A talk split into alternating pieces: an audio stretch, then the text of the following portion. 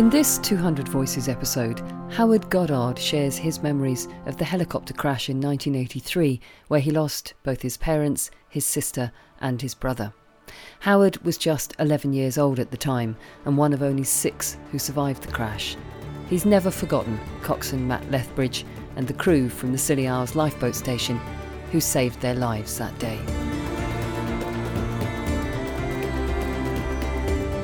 Been going to the island since I was a young child. We always used to go to the lifeboat house. That was a trip that we did every year.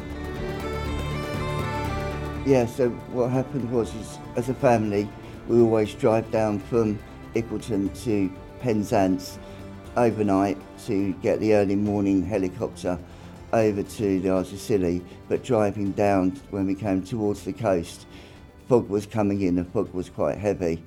And then when we got to the helipad, the flights had been cancelled due to low level fog. They did a first flight at about 11 o'clock, and that went fine. So then they did a, a second flight because there was two helicopters flying from Penzance to Scilly. We obviously took off. Um, I was in a single seat, and my mum was in a double seat next to me at the front. Um, normally, I I asked if I can go into the cockpit and just have a look, but they said that um, they're flying at like 150 feet and it's not safe at the moment due to the fog. And then towards the end of the flight, um, we crashed into the sea. So the first thing we felt was the cold water and the rush of water coming in. Um, and then, unfortunately, as the helicopter hit the water, and the, the sponsons on the side of the lifeboat snapped off. So the helicopter started to sink. They went underneath the helicopter and made two holes and then turned us upside down. So I was literally upside down in the sea. It was quite dark, and I remember looking back and seeing the water rushing from the tail end, and the steward, because he was not seated, um, kind of been knocked off his feet. And then we went underwater. Um, I remember holding my breath, and then undoing my seatbelt and I actually came up through a hole that the sponsons made at the front. And that's when I met Eleanor, one of the survivors, and she handed me a bag, which was Ipswich um, supporters bag. And funny enough, that was my brother's bag that she handed me.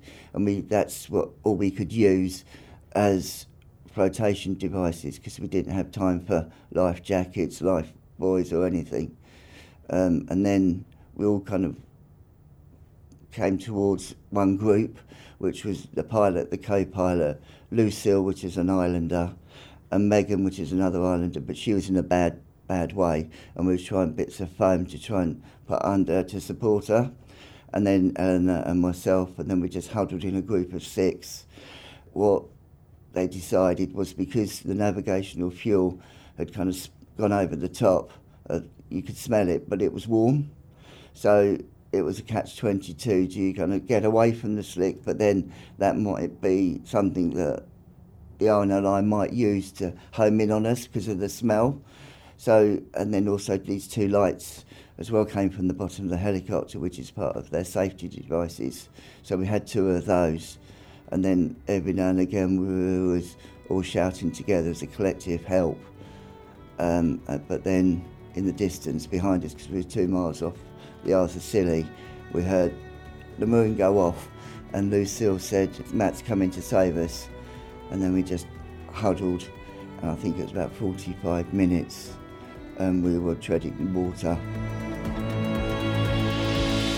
I was 11 at the time of the accident, so you get, it's a small island, you see Matt there in the lifeboat station, and you talk to him, and I didn't know him as in a friend, but just knew who he was because, you know, that's Matt Lethbridge, he's the coxswain of the lifeboat. The other two survivors was the pilot and co-pilot.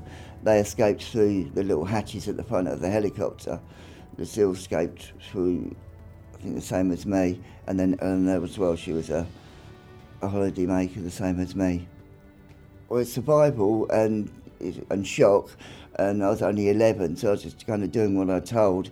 I know that my parents and my brother and my sister weren't in that group, but then I thought they might be in another pocket of survivors elsewhere. um, because the visibility was so poor, they could be somewhere else. Being 11, it's understanding that death is finite. He didn't really have that much understanding. We heard the maroon and we knew that um, the lifeboat was coming. They, because a helicopter had already gone from Land's End to Penzance originally, they used that helicopter to fly to see if they could see us. We could see that helicopter through the noise, but they couldn't see us because of the fog. But we did know that the helicopter had gone over, so we knew that someone was looking for us. And I remember asking the pilot where we were, and that's where he said we're two miles off Isles of Scilly in the Celtic Sea.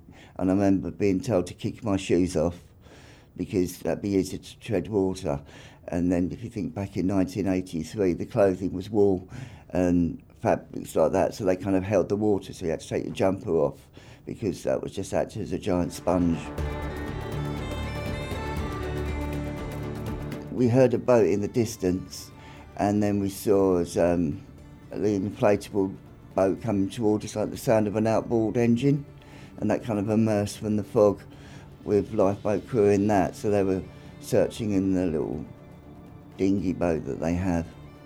They pulled us all into the dinghy, and that, that was full, so then we went back to um, the Arun class lifeboat.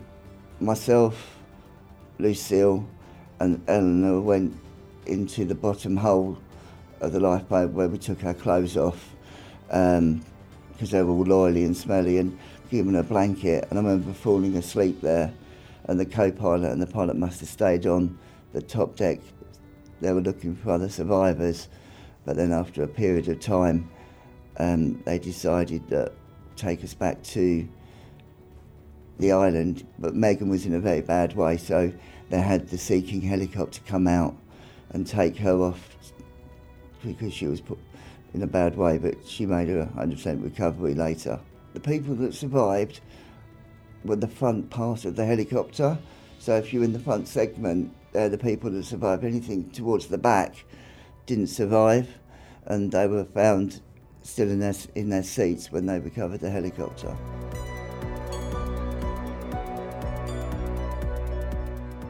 Less than a year after the crash, Howard bravely contributed to a This Is Your Life episode in honour of coxswain Matt Lethbridge. And he returned to the Scilly Isles to meet with Matt. I went to the island after the accident um, to thank him in person and also get a little bit of an understanding um, of what happened. So when he was looking on his radar, he was looking for solid objects originally because that was their first chain of thought, and they found other yachts. Um, but he then saw six squiggles um, and the smell of aircraft navigational fuel, and that led us to them finding us. He was a painter, and he painted one of the Arun class lifeboat in a storm picture, and I've got that at home at the bottom of the stairs. So it's the first first thing I see of the morning, last thing I see at night is a as a memorial and a thank you. If they hadn't found us with their experience of the island, the waters, and their knowledge, that they gained over the years to look at those fire shimmers on the radar and investigate it with the smell, I wouldn't be here. And uh, it was a big thank you to them. And one of them actually gave me their jumper, which back then was the oiled wool jumpers, which was blue with red iron allied down the middle. And I've still got that at home that one of the crew gave me. And it's just a big thank you. If the RNLI hadn't saved me, then I wouldn't be here and I wouldn't have my, my two boys.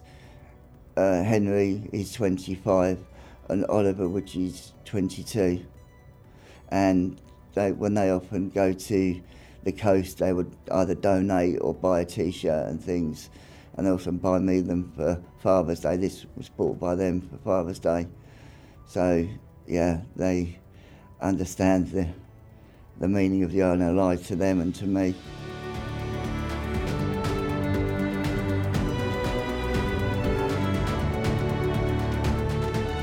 Hello, this is Tanni Grey Thompson. You've been listening to the RNLI's 200 Voices collection.